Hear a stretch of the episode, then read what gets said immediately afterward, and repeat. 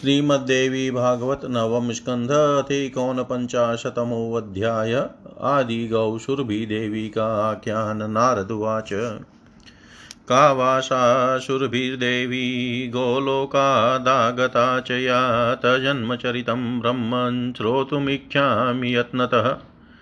श्रीनारायण उवाच। गवामधिष्ठात्रिदेवी गवां माध्या गवां प्रशु गवां प्रधाना शुर्भिर्घोर्लोकै सा समुद्भवा सर्वाधिसृष्टेश्चरितं कथयामि निशामय बभूव तेन तज्जन्म, पुरा वृन्दावने वने एकदा राधिकानाथो राधया सह कौतुकी, गोपाङ्गना परिवृतः पुण्यं वृन्दावनं ययो। सहसा तत्र रहसि विजहारस कौतुकात् बभूव क्षीरपानेच्छा तस्य स्वेच्छामयस्य च। ससृजेशुरभिं देवीं लीलया वामपार्श्वतः वत्सयुक्तां दुग्धवतीं वत्सो नाम मनोरथः। दृष्ट्वा सवत्सां श्रीदामा नवभाण्डे दुदोह च, क्षीरं सुधातिरिक्तं च जन्ममृत्युजराहरम् तदुत्थं च पयःस्वादुपपो गोपीपति स्वयं शरो बभूव पयसां भाण्डविस्रसनेन च। दीर्घं च विस्तृतं चेव परितः शतयोजनं गोलोके अयं प्रसिद्धश्च सोऽपि क्षीरसरोवरः। गोपिकानां च राधाया क्रीडा वापि बभूव सा रत्नेन्द्ररचिता पूर्णं भूता चापि बभूव कामधेनूनां सहसा लक्ष्यकोटय यावन्तस्तत्र गोपाश्च सुरभ्या लोमकूपत। तासां पुत्राश्च बहवः सम्बभूवुरसङ्ख्यका कथिता च गवां सृष्टिस्तया च पूरितं जगत्। पूजां चकार भगवान् सुरभ्यास्पुरा मुने ततो बभूव तत्पूजा त्रिषु लोकेषु दुर्लभा। दीपान्वितापरदीने श्रीकृष्णस्याज्ञया हरे बभूव सुरभिपूज्या धर्मवक्त्रादिदं श्रुतम् ध्यानं स्तोत्रं मूलमन्त्रं यद्यत्पूज्या विधिक्रमं वेदोक्तं च महाभागनिबोधकथयामि ते। ॐ सुरभ्यै नमः इति मन्त्रस्तस्याः षडक्षर सिद्धो लक्षजपेनेव भक्तानां कल्पपादप। ध्यानं यजुर्वेदगीतं तस्याः पूजा च सर्वतः रिद्धिदा, वृद्धिदा चैव मुक्तिदा सर्वकामदा। लक्ष्मीस्वरूपां परमां राधा सहचरीं परां गवामधिष्ठात्रिदेवीं गवामाद्यां गवां प्रसूम्। पवित्ररूपां पूतां च भक्तानां सर्वकामदां यया पूतं सर्वविश्वं तां देवीं सुरभिं भजे। घटे वाधेनुशिरसि बन्धस्तम्भे गवामपि शालग्रामे जलाग्नौ वा सुरभिं पूजये द्विज। दीपान्वितापरदिने पूर्वाणै भक्तिसंयुत यः पूज्येभ्य यः पूज्ये च सुरभिं स च पूज्यो भवेद्भुवि। एकदा त्रिषु लोकेषु वाराहे विष्णुमायया क्षीरं जहार सुरभिश्चिन्तिताश्च सुरादय। ते गत्वा ब्रह्मलोके च ब्रह्माणं तुष्टुभुस्तदा तदाज्ञया च सुरभिं तुष्टावपाकशासन। पुरन्दर उवाच नमो देव्यै महादेव्यै सुरभ्यै च नमो नमः गवां बीजस्वरूपायै नमस्ते जगदम्बिकै नमो राधाप्रियायै च पद्मांसायै नमो नमः नमः कृष्णप्रियायै च गवां मात्रै नमो नमः कल्पवृक्षस्वरूपायै सर्वेषां सत्तं परे क्षीरदायै धनदायै बुद्धिदायै नमो नमः शुभायै च सुभद्रायै गोप्रदायै नमो नमः यशोदायै कीर्तिदायै धर्मदायै नमो नमः। स्तोत्रश्रवणमात्रेण तुष्टा हृष्टा जगत्प्रसु आविर्बभूव तत्रैव ब्रह्मलोके सनातनी। महेन्द्राय वरं दत्त्वा वाञ्छितं चापि दुर्लभं जगाम सा च गोलोकं ययुर्देवादयो गृहम्। बभूव विश्वं सहसा दुग्धपूर्णं च नारद दुग्धं घृतं ततो यज्ञस्ततः प्रीतिः सुरस्य च। इदं स्तोत्रं महापुण्यं भक्तियुक्तश्च य पठेत् स गोमान् धन्वाश्चैव कीर्तिमान् पुत्रवांस्तथा। स स्नातः सर्वतीर्थेषु सर्वयज्ञेषु दीक्षितः य लोके सुखं भुक्त्वा यातयन्ते कृष्णमन्दिरे। शुचिरं निवसे तत्र करोति कृष्णसेवनं। न पुनर्भवन्, न पुनर्भवनः, तत्र ब्रह्मपुत्रो भवेतत न पुनर्भवनं, तत्र ब्रह्मपुत्रो भवेतत नारद जी बोले, हे ब्रह्मण, गोलोक से जो सुरभि देवी आई थी, वे कौन थी? मैं ध्यान पूर्वक उनका जन्म चरित्र सुनना चाहता हूँ। श्री नारायण बोले, हे नारद, वे देवी सुरभि गोलोक में प्रकट हुई।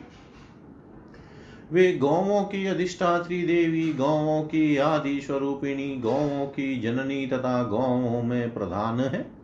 मैं सभी गौवों की आदि सृष्टि स्वरूपा उन सुरभि के चरित्र का वर्णन कर रहा हूँ। आप ध्यान पूर्वक सुनिए। पूर्व काल में वृंदावन में सुरभि का प्रादुर्भाव हुआ था। एक समय की बात है गोपांगनाओं से घिरे हुए परम कौतुकी राधिका पति श्री कृष्ण राधा के साथ पुनित वृंदावन में गए हुए थे। वहाँ वे एकांत में क्रीड़ा पूर्वक विहार करने लगे, तभी सहसा उन स्वेच्छा में प्रभु को दुग्ध पान की इच्छा हो गई। उसी समय उन्होंने अपने वाम भाग से लीला पूर्वक बछड़े सहित दुग्धवती सुरभि गौ को प्रकट कर दिया। उस बछड़े का नाम मनोरथ था। बछड़े सहित उस गाय को देख कर श्री दामा ने एक नवीन पात्र में उसका दूध दुहा। जन्म मृत्यु तथा बुढ़ापा को हरने वाला वह दुग्ध अमृत से भी बढ़कर था। सुरभि से दुए गए उस स्वादिष्ट दूध को स्वयं गोपीपति भगवान श्री कृष्ण पीने लगे, तभी पात्र के गिर कर फूट जाने से चारों ओर सौ योजन की लंबाई तथा चौड़ाई वाला एक विशाल दूध का सरोवर हो गया। यही सरोवर गोलोक में क्षीर सरोवर नाम से प्रसिद्ध है। वह सरोवर गोपिकाओं तथा राधा का क्रीड़ा वापी हो गया। वापी के घाट आदि पूर्ण रूप से श्रेष्ठ रत्नों से निर्मित थे। भगवान श्री कृष्ण की इच्छा से उसी समय सहसा लाखों करोड़ों काम धेनु गौए प्रकट हो गई। वहाँ जितने गोप थे, वे सभी उस सुरभि के रोमकुपों से प्रकट हुए थे। तत्पश्चात उन गौवों की असंख्य संतानें उत्पन्न हो गई। इस प्रकार उस सुरभि से गायों की सृष्टि कही गई है। उसी से यह जगत व्याप्त है। हे मुने पूर्व काल में भगवान श्री कृष्ण ने देवी सुरभि की पूजा की थी। उसी समय से तीनों लोकों में उस सुरभि की दुर्लभ पूजा का प्रचार हो गया। दीपावली के दूसरे दिन भगवान श्री कृष्ण की आज्ञा से देवी सुरभि पूजित हुई थी। यह मैंने धर्मदेव के मुख से सुना है। हे महाभाग अब मैं आपको देवी सुरभि का वेदोक्त ध्यान, स्तोत्र, मूल मंत्र तथा जो जो पूजा का विधि क्रम है, उसे बता रहा हूँ। ध्यान पूर्वक सुनिए। ओम सुरभ्य नमः। यह उनका षडक्षर मंत्र है। एक लाख जप करने पर यह मंत्र सिद्ध होकर भक्तों के लिए कल्प वृक्ष तुल्य हो जाता है।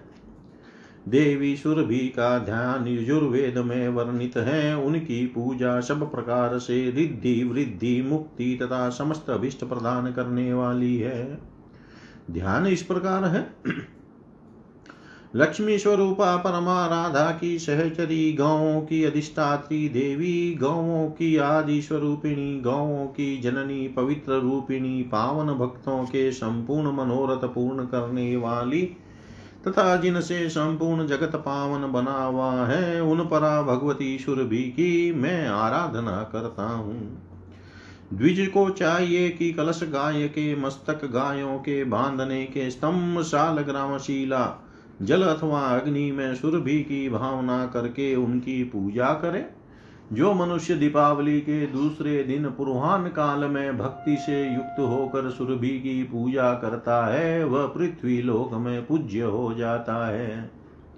एक समय की बात है बारह कल्प में भगवान विष्णु की माया से देवी सुरभि ने तीनों लोकों में दूध देना बंद कर दिया।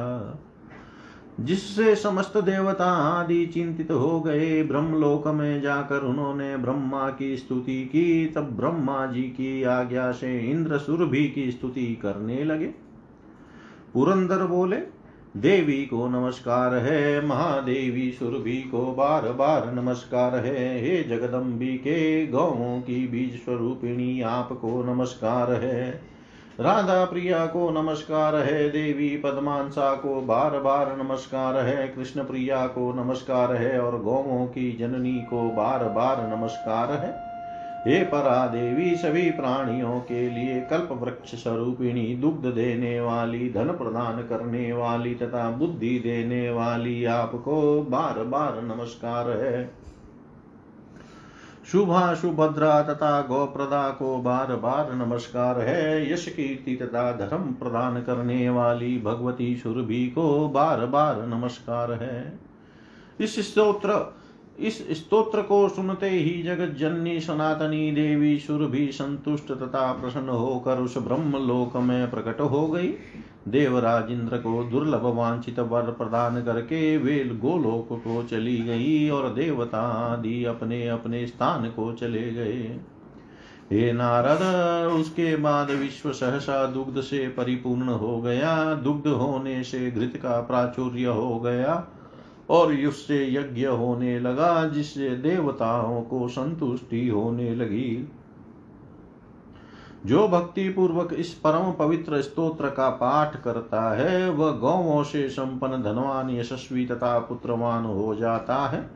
उसने मानो संपूर्ण तीर्थों में स्नान कर लिया, तथा वह सभी यज्ञों में दीक्षित हो गया। वह इस लोक में सुख भोग कर अंत में श्री कृष्ण के धाम में चला जाता है।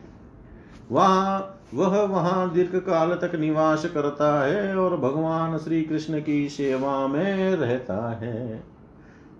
और भगवान श्री कृष्ण की सेवा में संलग्न रहता है। उसका पुनर्जन्म नहीं होता, वह ब्रह्मपुत्र ही हो जाता है। इति श्रीमद्देवी भागवते महापुराणे अष्टादशसाहस्रयां संहितायां नवम स्कन्धे सुरभ्युपाख्यानवर्णनं नाम एकोनपञ्चाशतमोऽध्याय सर्वं श्रीशां सदाशिवार्पणम् अस्तु। ॐ विष्णवे नमः, ॐ विष्णवे नमः, ॐ विष्णवे नमः। श्रीमद्देवी भागवत नवम स्कंध पंचाशतमो अध्याय, भगवती रा, श्री राधा तथा श्री दुर्गा के मंत्र। ध्यान, पूजा, विधान तथा स्तवन का वर्णन नारदुवाच श्रुतं सर्वमुपाख्यानं, प्रकृतीनां यथातमम्। यच्छ्रुत्वा मुच्यते जन्तुर्जन्मसंसारबन्धना तदुना श्रोतुमिच्छामि रहस्यं वेदगोपितं राधायाश्चैव दुर्गाया विधानं श्रुतिचोदितम्। महिमा वर्णितोऽतीव भवता परयोर्द्वयो श्रुत्वा तं तद्गतं चेतो न कस्य स्यान्मुनीश्वर ययोरंशो जगत्सर्वं यन्नियम्यं चराचरं ययोर्भक्त्या भवेन मुक्तिस्तद्विधानं वदाधुना। श्रीनारायण उवाच। शृणु नारद वक्ष्यामि रहस्यं श्रुतिचोदितं यन कस्यापि चाख्यातं सारात् सारं परात् परं श्रुत्वा परस्मै नो वाच्यं यतोऽतीव रहस्यकं मूलप्रकृतिरूपिण्या संविदो जगदुद्भवे। प्रादुर्भूतं शक्तियुग्मं प्राणबुद्ध्यधिदेवतं जीवानां चैव सर्वेषां नियन्त्रिप्रेरकं सदा तदधीनं जगत् सर्वं विराडादिचराचरं यावत्तयो प्रसादो न तावन्मोक्षो हि दुर्लभ।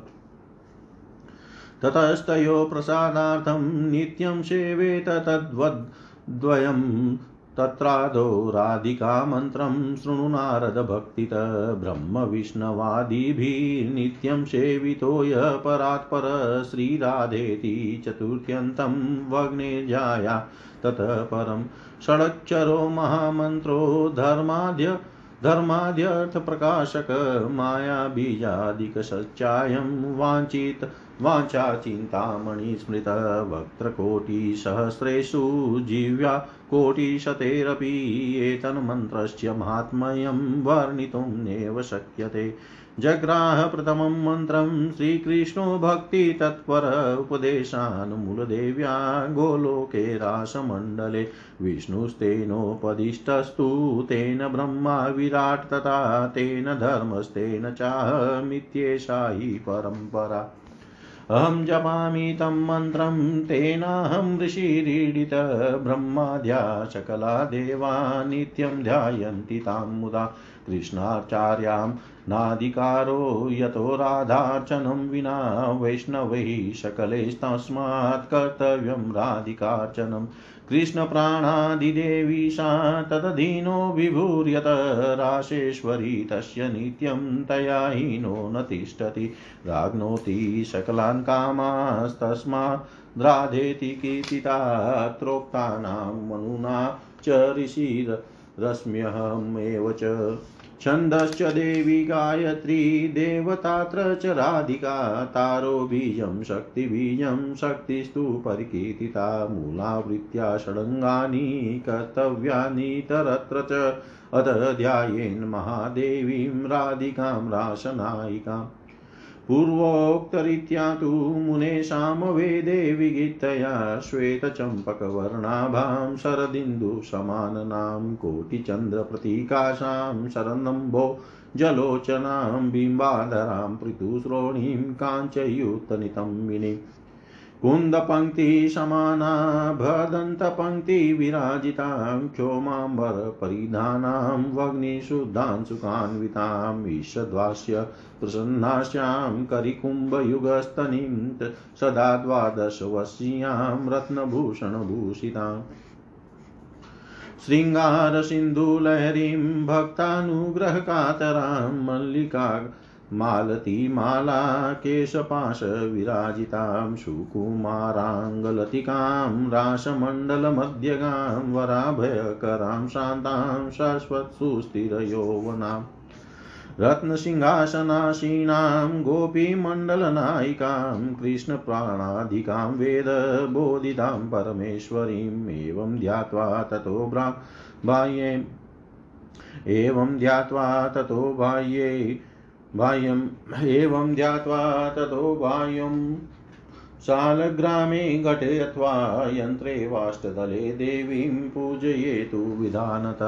आवायं देवी ततपश्चादासन्नादिप्रदीयतां मूलमन्त्रं समुच्चार्यं चासनादीनि कल्पयेत्।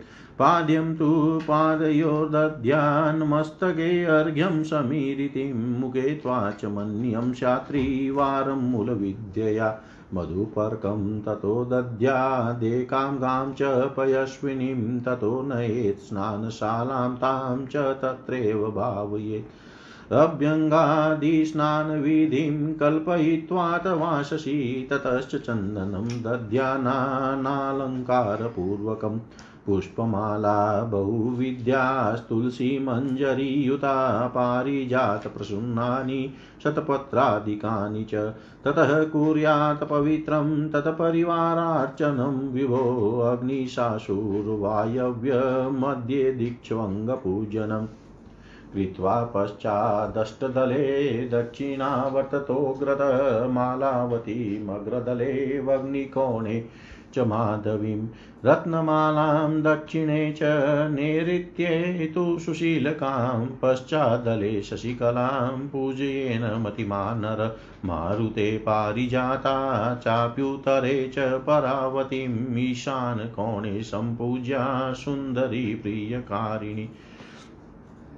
भ्रायं दाय ब्राह्म्य ब्राह्म्यादयस्तु तद्ब्राह्म्यैऽप्याशापालास्तु भूपुरे वज्रादिकान्यायुधानि देवीमिथं प्रपूजये ततो देवीं सावर्णां गन्धाद्यैरुपचारकैराजोपचारसहितैः पूजयेन् मतिमानर ततः स्तुवितः देवेशीं स्तोत्रेणां सहस्रके सहस्रसङ्ख्यं च जपं नित्यं कुर्यात् प्रयत्नतः।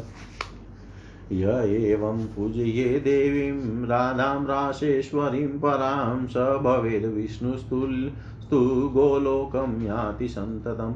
यः कार्तिक्यां पौर्णमास्यां राधाजन्मोत्सवं बुध कुरुते तस्य सान्निध्यं दद्याद्रासेश्वरी परा केनचित् कारणेनैव राधा वृन्दावने वने वृषभानुसुता जाता गोलोकस्थायिनी सदा। अत्रोक्तानां तु मन्त्राणां वर्णसङ्ख्याविधानत पुरश्चरणकर्मोक्तं दशांसं होममाचरे। तिले स्त्रीष्वादुसंयुक्ते जुहुयादभक्तिभावत नारदुवाच स्तोत्रं वद मुने, सम्यग्येन देवि प्रसीदति। श्रीनारायण उवाच, नमस्ते परमेशानी, रासमण्डलवासिनी, राशेश्वरी नमस्तेस्तु कृष्णप्राणाधिकप्रिय नमस्त्रैलोक्यजननी प्रसीद करुणान्वये।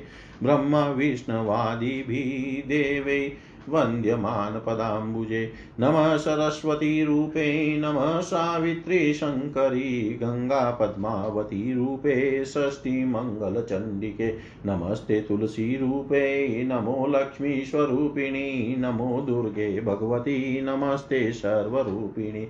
मूलप्रकृतिरूपां त्वां भजाम करुणान्वां संसारसागरादस्मानुद्धारं वदयां कुरु। इदं स्तोत्रं त्रिसन्ध्यं यः पठेत् राधां स्मरन्नर न तस्य दुर्लभं किञ्चित् कदाचित् च भविष्यति। देहान्ते च वशे नित्यं गोलोके रासमण्डले इदं रहस्यं परमं न चाकियेयं तु कस्यचित्। अधुना शृणु विप्रेन्द्र दुर्गादेव्या विधानकं यस्याः स्मरणमात्रेण पलायन्ते महापद। एनां न भजन्ते यो हि तादृङ् नास्तयेव कुत्रचित् सर्वोपास्या सर्वमाता सेविशक्तिर्महाद्भुता सर्वबुद्धयधि देवी यमन्तर्यामि स्वरूपिणी दुर्गसङ्कटहन्त्रीति दुर्गेति प्रतिता भुवि। वैष्णवानां च सेवानामुपास्येय च नित्यश मूलप्रकृतिरूपा सा सृष्टिस्थित्यन्तकारिणी। तस्या नवाक्षरं मन्त्रं वक्ष्ये मन्त्रोत्तमोत्तमं।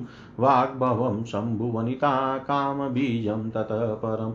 चामुण्डायै पदं पश्चाद्विचेत्यक्षरद्वयं नवाक्षरो मनुप्रोक्तो। भजतां कल्पपादप।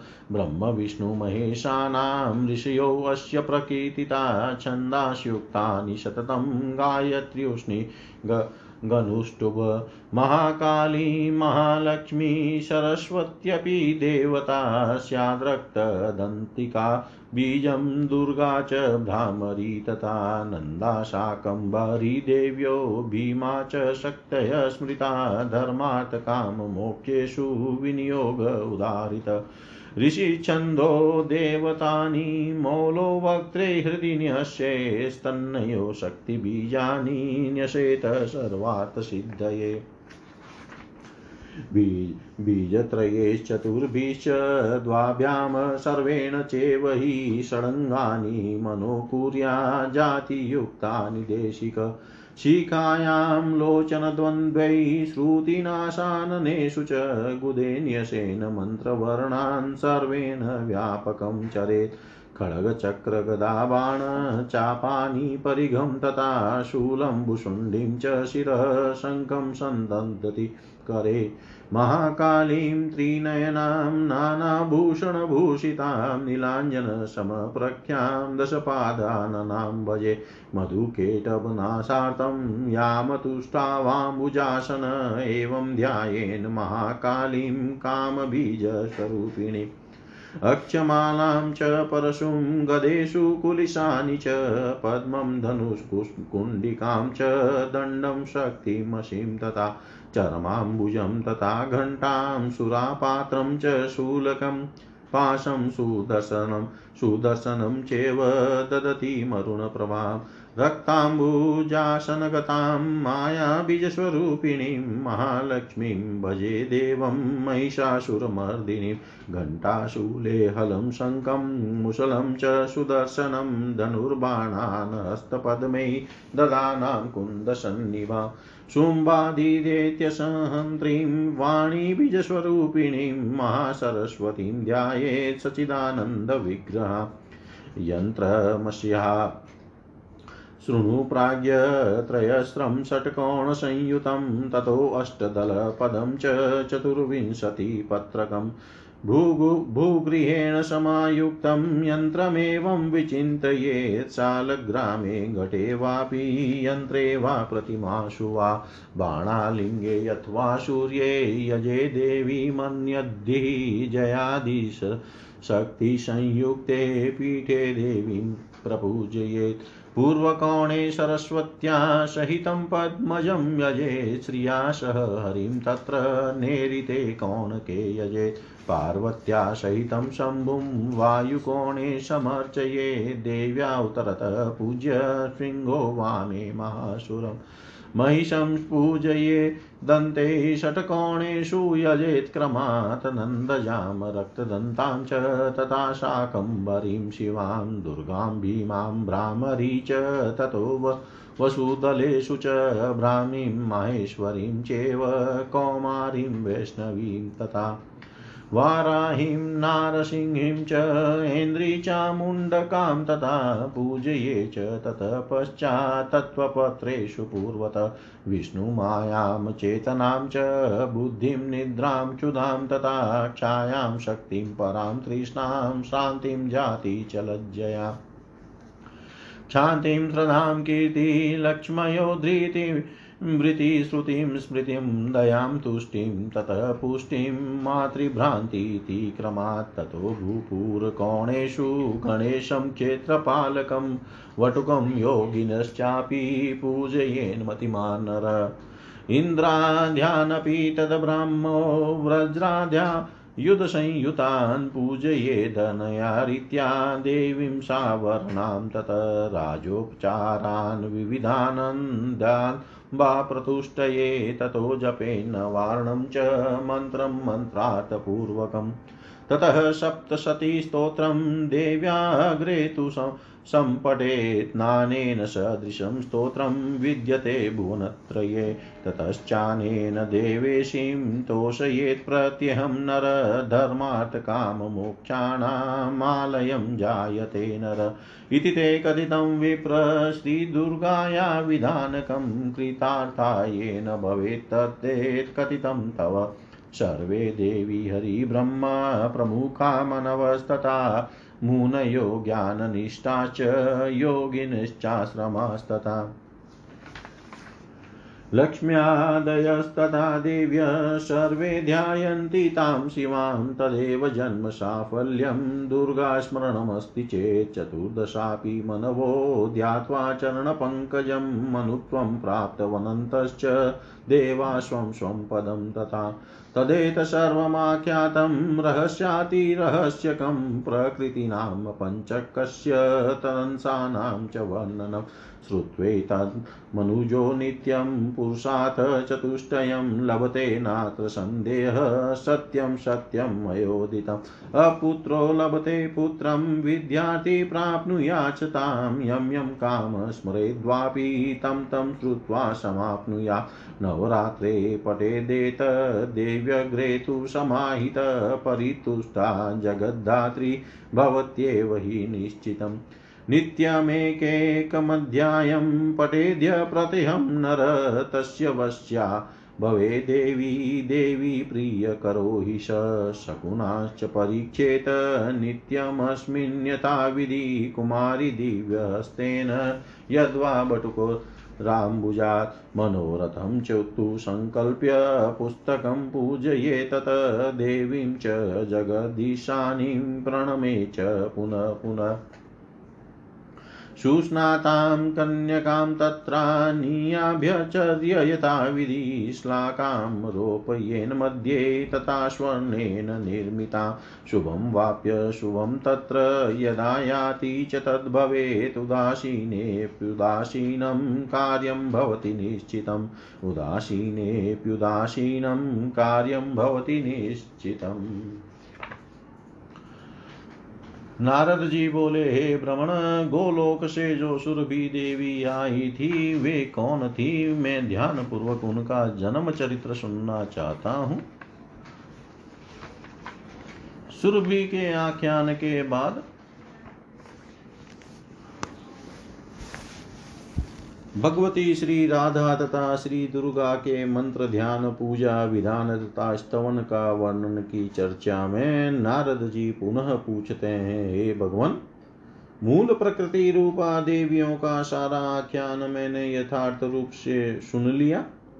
जिसका श्रवण करके प्राणी जन्म मरण रूपी भव बंधन से मुक्त हो जाता है, अब मैं भगवती राधा तथा दुर्गा का वेद गोपित रहस्य तथा वेदोक्त पूजा विधान सुनना चाहता हूँ।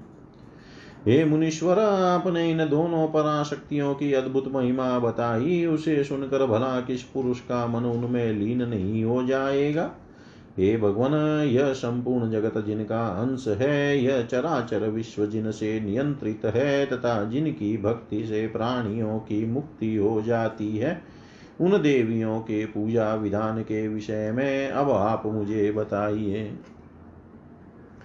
श्री नारायण बोले, हे नारद, सुनिए, मैं वह वेद वर्णित परम सार स्वरूप तथा परात्पर रहस्य आपको बता रहा हूँ, जिसे मैंने किसी को भी नहीं बताया है। इसे सुनकर आप किसी दूसरे से मत कहिएगा, क्योंकि यह परम गोपनीय है। जगत की उत्पत्ति के समय मूल प्रकृति स्वरूपिणी ज्ञानमयी भगवती से प्राण तथा बुद्धि की अधिष्ठात्री देवियों के रूप में दो शक्तियाँ प्रकट हुई। श्री राधा भगवान श्री कृष्ण के प्राणों की तथा श्री दुर्गा उनकी बुद्धि की अधिष्ठात्री देवी है। वे शक्तियाँ ही संपूर्ण जीवों को यदा सदा नियंत्रित तथा प्रेरित करती है। विराट आदि चराचर सहित संपूर्ण जगत उन्हीं शक्तियों के अधीन है। जब तक उन दोनों शक्तियों की कृपा नहीं होती, तब तक मोक्ष दुर्लभ रहता है। अतएव उन दोनों की प्रसन्नता के लिए उनकी निरंतर उपासना करनी चाहिए। हे नारद, उनमें आप पहले राधिका मंत्र को भक्ति पूर्वक सुनिए। जिस पर आत्पर मंत्र को ब्रह्मा, विष्णु आदि भी सदा जपते रहते हैं। श्री राधा इस शब्द के अंत में चतुर्थी विभक्ति लगाकर उसके आगे अग्नि पत्नी स्वाहा पद जोड़ देने पर श्री राधा ये स्वाहा नामक यह षडक्षर महामंत्र धर्म, अर्थ आदि को प्रकाशित करने वाला है। इसी राधिका मंत्र के आदि में माया बीज हिंग से युक्त होकर ह्रीं श्री राधाये स्वाहा यह वांछा चिंतामणि मंत्र कहा गया है। इस मंत्र का महात्म्य करोड़ों मुखों तथा जीवाओं के द्वारा भी नहीं कहा जा सकता। सर्वप्रथम भगवान श्री कृष्ण ने गोलोक में रास मंडल में मूल देवी भगवती श्री राधा के उपदेश करने पर भक्ति पूर्वक इस मंत्र को ग्रहण किया था। तत्पश्चात भगवान श्री कृष्ण ने विष्णु को, विष्णु ने विराट ब्रह्मा को, ब्रह्मा ने धर्मदेव को और धर्मदेव ने मुझको इस मंत्र का उपदेश किया। इस प्रकार यह परंपरा चली आई। मैं उस मंत्र का जप करता हूँ। इसी कारण से मैं ऋषि रूप में पूजित हूँ। ब्रह्मा आदि समस्त देवता भी सदा प्रसन्नता पूर्वक उन राधि का का ध्यान करते रहते हैं। राधा की पूजा के बिना श्री कृष्ण की पूजा करने का अधिकार नहीं है। अतः सभी वैष्णवों को राधिका का पूजन अवश्य करना चाहिए। वे भगवती राधिका, भगवान श्री कृष्ण के प्राणों की अधिष्ठात्री देवी है। अतः वे विभु उनके अधीन रहते हैं। वे श्री कृष्ण के रास के सदा स्वामिनी है, इसलिए श्री कृष्ण उन राधिका के बिना नहीं रह सकते। वे प्राणियों के संपूर्ण मनोरथों को पूर्ण करती है, इसलिए वे राधा इस नाम से विख्यात है। यहाँ कहे गए सभी मंत्रों का ऋषि मैं नारायण ही हूँ। उनमें राधा मंत्र का देवी गायत्री छंद है तथा राधिका देवता है, तार प्रणव बीज है और देवी भुवनेश्वरी को शक्ति कहा गया है। मूल मंत्र की आवृत्ति से सड़ंग न्यास कर लेना चाहिए। हे मुनेश के बाद साम वेद में वर्णित पूर्वोक्त रीति के अनुसार राशेश्वरी महादेवी राधिका का ध्यान करना चाहिए। ध्यान इस प्रकार है। परमेश्वरी श्री राधा श्वेत चंपा के वर्ण के समान आभा वाली है, शरतकालीन चंद्रमा के समान मुख वाली है, इनके श्री विग्रह की कांति करोड़ों चंद्रों की प्रभा के समान है। ये शरद ऋतु के खिले हुए कमल के समान नेत्रों वाली है बिंबा फल के समान ओष्ट वाली तथा स्थूल श्रवणी वाली है।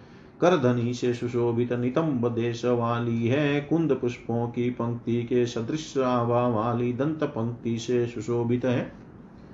इन्होंने अग्नि के समान विशुद्ध रेशमी वस्त्र धारण कर रखा है। ये मंद मंद मुस्कान युक्त प्रसन्न मुखमंडल वाली है। इनके दोनों वक्ष स्थल हाथी के मस्तक के समान विशाल है। ये सदा बारह वर्षों की अवस्था वाली प्रतीत होती है। रत्नमय आभूषणों से अलंकृत है, श्रृंगार सिंधु की तरंगों के समान है, भक्तों पर अनुग्रह करने के लिए आतुर है। मलिका तथा मालती के पुष्पों की मालाओं से युक्त केश पाश से सुशोभित हो रही है। इनके सुकुमार अंगों में मोतियों की लड़ियाँ शोभा दे रही है। ये रासमंडल के मध्य भाग में विराजमान है। इन्होंने अपने हाथों में वर्तता अभय मुद्रा को धारण कर रखा है। ये शांत स्वभाव वाली है, सदा शाश्वत यौवन से संपन्न है, रत्न निमित सिंहासन पर विराजमान है, समस्त गोपियों की स्वामिनी है। ये भगवान श्री कृष्ण को, ओ प्राणों से भी अधिक प्रिय है और वेदों में इन परमेश्वरी राधिका की महिमा का वर्णन हुआ है। इस प्रकार हृदय देश में ध्यान करके बाहर साल ग्राम शिला, कलश अथवा आठ दल वाले यंत्र पर विधान पूर्वक देवी राधिका की पूजा करनी चाहिए।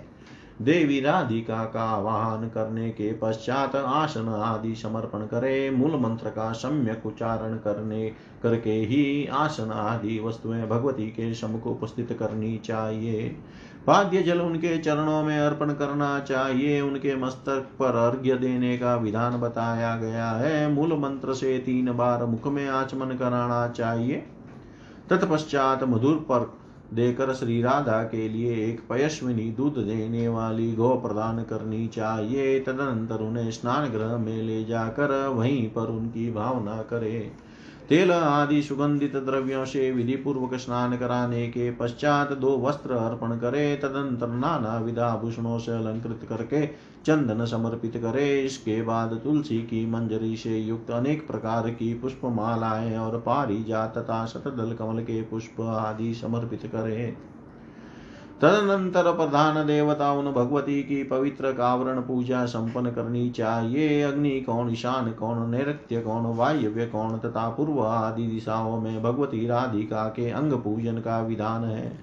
इसके बाद अष्टदल यंत्र को आगे करके दक्षिणावर्त क्रम से पूर्व से प्रारंभ करके पूजन करे। बुद्धिमान पुरुष को चाहिए कि अष्टदल यंत्र के पूर्व दिशा वाले दल में मालावती अग्नि कौन में माधवी, दक्षिण में रत्नमाला नैत्य कौन में सुशीला, पश्चिम में शशिकला, वायव्य कौन में पारिजाता, उत्तर में परावती का पूजन करे तथा ईशान कौन में सुंदरी प्रिय कारिणी की पूजा करे, यंत्र पर दल के बाहर ब्राह्मी आदि शक्तियों की तथा भूपुर में दिक्पालों और वज्र आदि आयुधों का अर्चन करे। इस विधि से भगवती श्री राधिका का पूजन करना चाहिए। तत्पश्चात बुद्धिमान पुरुष को राजोपचार सहित गंध आदि पूजन पूजनोपचारों से आवरणों सहित भगवती राधिका की पूजा करनी चाहिए। इसके बाद सहस्र नाम स्त्रोत्र से देवेश्वरी राधा की स्तुति करनी चाहिए और मंत्र का एक हज़ार जप भी नित्य पूर्वक नित्य प्रयत्न पूर्वक करना चाहिए। जो मनुष्य इस विधि से राशेश्वरी परात्परा परात्परा राधिका की पूजा करता है, वह विष्णु तुल्य हो जाता है और गोलोक में जाकर सदा वास करता है। जो बुद्धिमान पुरुष कार्तिक पूर्णिमा तिथि को भगवती श्री राधा का जन्मोत्सव मनाता है, उसे राशेश्वरी परमा श्री राधिका अपना सानिध्य प्रदान कर देती है। गोलोक में सदा निवास करने वाली भगवती श्री राधा किसी कारण से ही वृंदावन में वृषभानु की पुत्री के रूप में आविर्भूत हुई। यहाँ कहे गए मंत्रों की वर्ण संख्या के अनुसार पुरुष चरण क्रिया बताई गई है। इसमें जपे गए मंत्र के दशांश से हवन करना चाहिए। भक्ति भाव पूर्वक दुग्ध, मधु और घृत, इन तीन मधुर पदार्थों से मिश्रित, तिलों से आहुति प्रदान करनी चाहिए। नारद जी बोले, हे मुने, अब आप वह स्तोत्र बताइए जिसे भगवती श्री राधिका भली भांति प्रसन्न हो जाती है। श्री नारायण बोले, स्तोत्र इस प्रकार है। राष्ट्रमंडल में निवास करने वाली हे परमेश्वरी, आपको नमस्कार है। कृष्ण को प्राणों से भी अधिक प्रिय हे राशेश्वरी, आपको नमस्कार है। ब्रह्मा, विष्णु आदि देवताओं के द्वारा वंदित चरण कमल वाली हे त्रैलोक्य जननी, आपको नमस्कार है, हे करुणान्वे आप मुझ पर प्रसन्न होइए। हे सरस्वती रूपे, आपको नमस्कार है, हे सावित्री, हे शंकरी, हे गंगा, हे पद्मावती रूपे, हे षष्ठी, हे मंगल चंडिगे आपको नमस्कार है।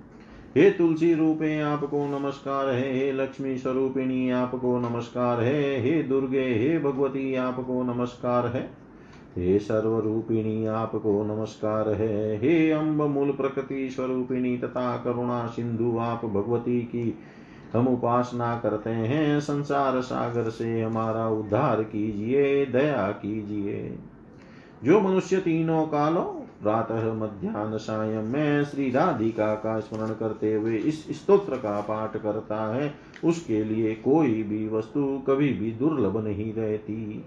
वह दे त्याग के अनंतर गोलोक में नाश मंडल में निरंतर निवास करता है। मुने इस परम रहस्य को किसी के समक्ष प्रकाशित नहीं करना चाहिए। हे विप्रवर अब आप उन भगवती दुर्गा का पूजा विधान सुनिए, जिनके स्मरण मात्र से घोर विपत्तियाँ भाग जाती है।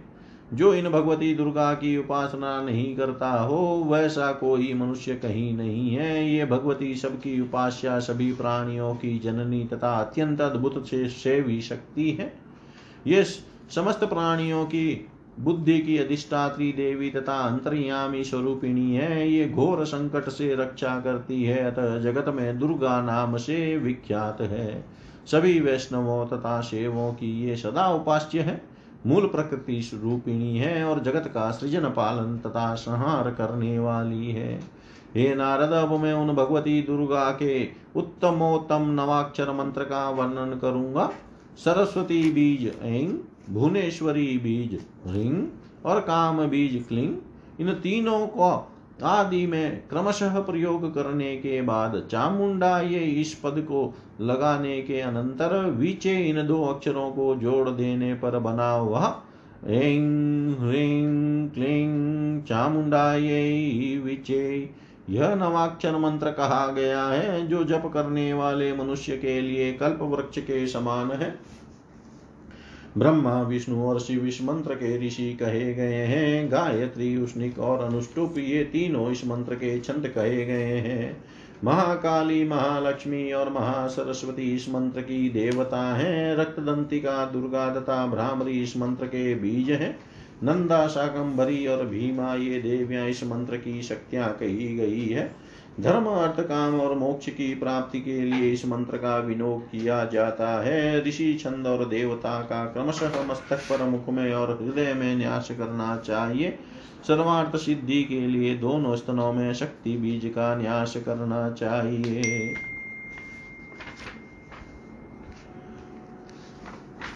ह्रीं ह्रीं क्लीं तीन बीज मंत्रों, चार वर्णों वाले चामुंडा ये दो वर्णों वाले वीचे के साथ तथा पूरे मंत्र के साथ क्रमशः नमः स्वाहा हुम वोषट और फट इन छह जाति संज्ञक वर्णों को लगाकर साधक को शिखा दोनों, नेत्र दोनों, कान, नासिका, मुख और गुदा आदि छह स्थानों में न्यास करना चाहिए।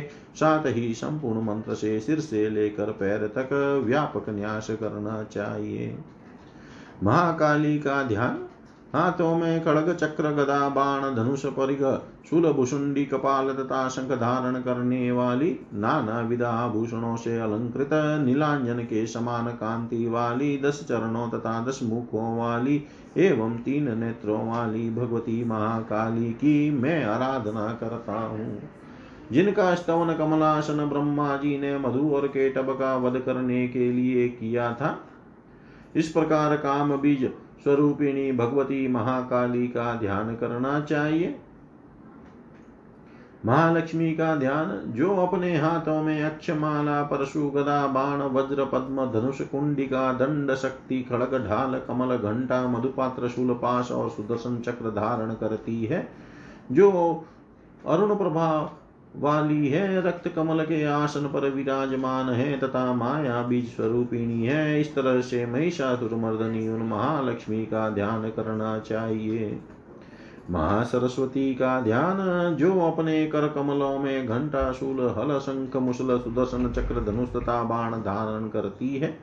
कुंद के समान मनोहर कांति वाली है, शुंभ आदि देत्यों का संहार करने वाली है। सचिदानंद विग्रह से संपन्न है। तथा वाणी बीज स्वरूपिणी है, उन भगवती महासरस्वती का ध्यान करना चाहिए। हे प्राज्ञ, अब इन भगवती के यंत्र के विषय में सुनिए।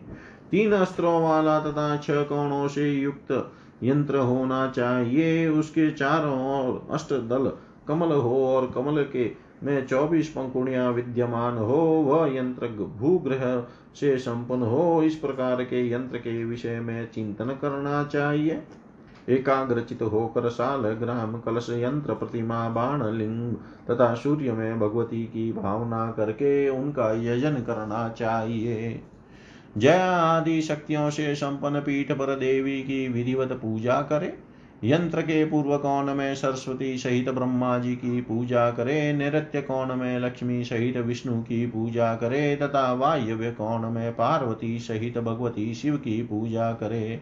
देवी के उत्तर में सिंह की तथा बाही और महिषासुर की पूजा करनी चाहिए। इसके बाद छह कोणों में क्रमशः भगवती नंदजा रक्त दंता शाकंबरी कल्याणकारिणी दुर्गा भीमा तथा भ्रामरी का पूजन करना चाहिए। तदनंतर आठ दलों में ब्राह्मी, माहेश्वरी, कौमारी, वैष्णवी, वाराही, नारसिंगी इंद्री और चामुंडा की पूजा करनी चाहिए।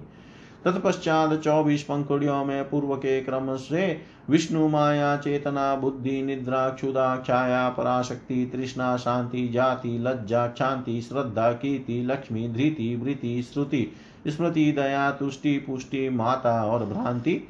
इन देवियों की पूजा करनी चाहिए।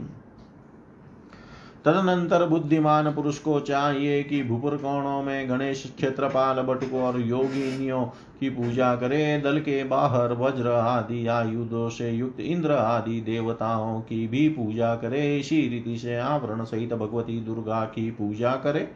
भगवती की प्रसन्नता के लिए विविध प्रकार के राजसी पूजनोपचार उन्हें अर्पण करने चाहिए। तत्पश्चात मंत्रार्थ पर ध्यान रखते हुए नवान मंत्र का जप करना चाहिए। तदनंतर भगवती दुर्गा के सामने सप्तशती स्तोत्र का पाठ करना चाहिए।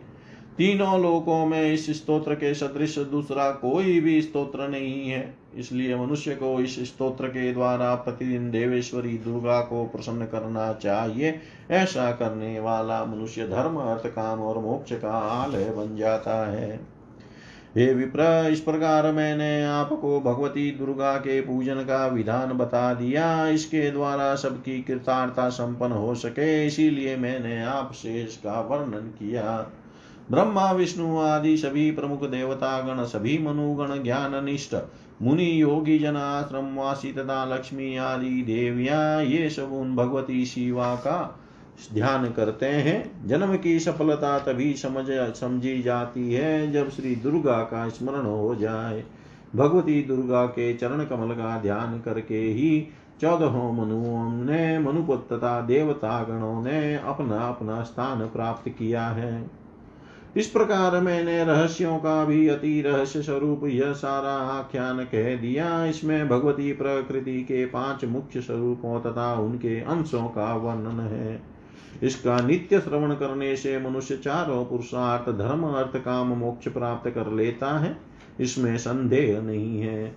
यह सब मैंने सच सच कहा है। इस रहस्य के प्रभाव से पुत्रहीन व्यक्ति पुत्र तथा विद्या विलासी मनुष्य विद्या प्राप्त कर लेता है। इसका श्रवण करके मनुष्य जिस जिस मनोरथ की पूर्णता की कामना करता है उस उसको प्राप्त कर लेता है।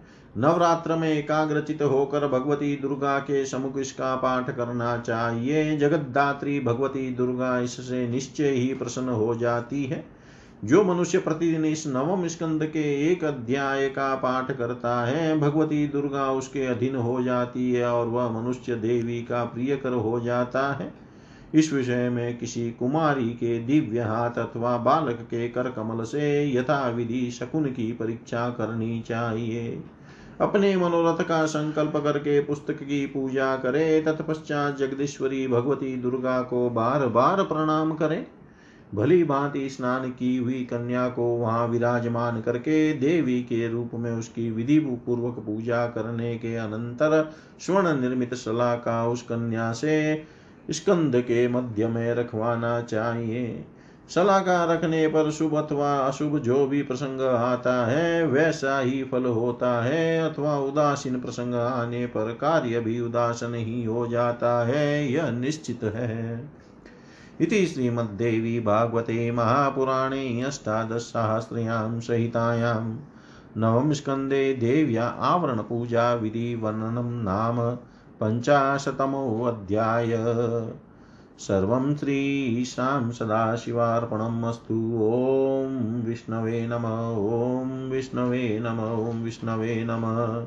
नवमः स्कन्दः समाप्तः। ॐ पूर्णमद, पूर्णमिदं, पूर्णात् पूर्णमुदच्यते। पूर्णस्य पूर्णमादाय पूर्णमेवावशिष्यते। ॐ शान्ति शान्ति शान्ति।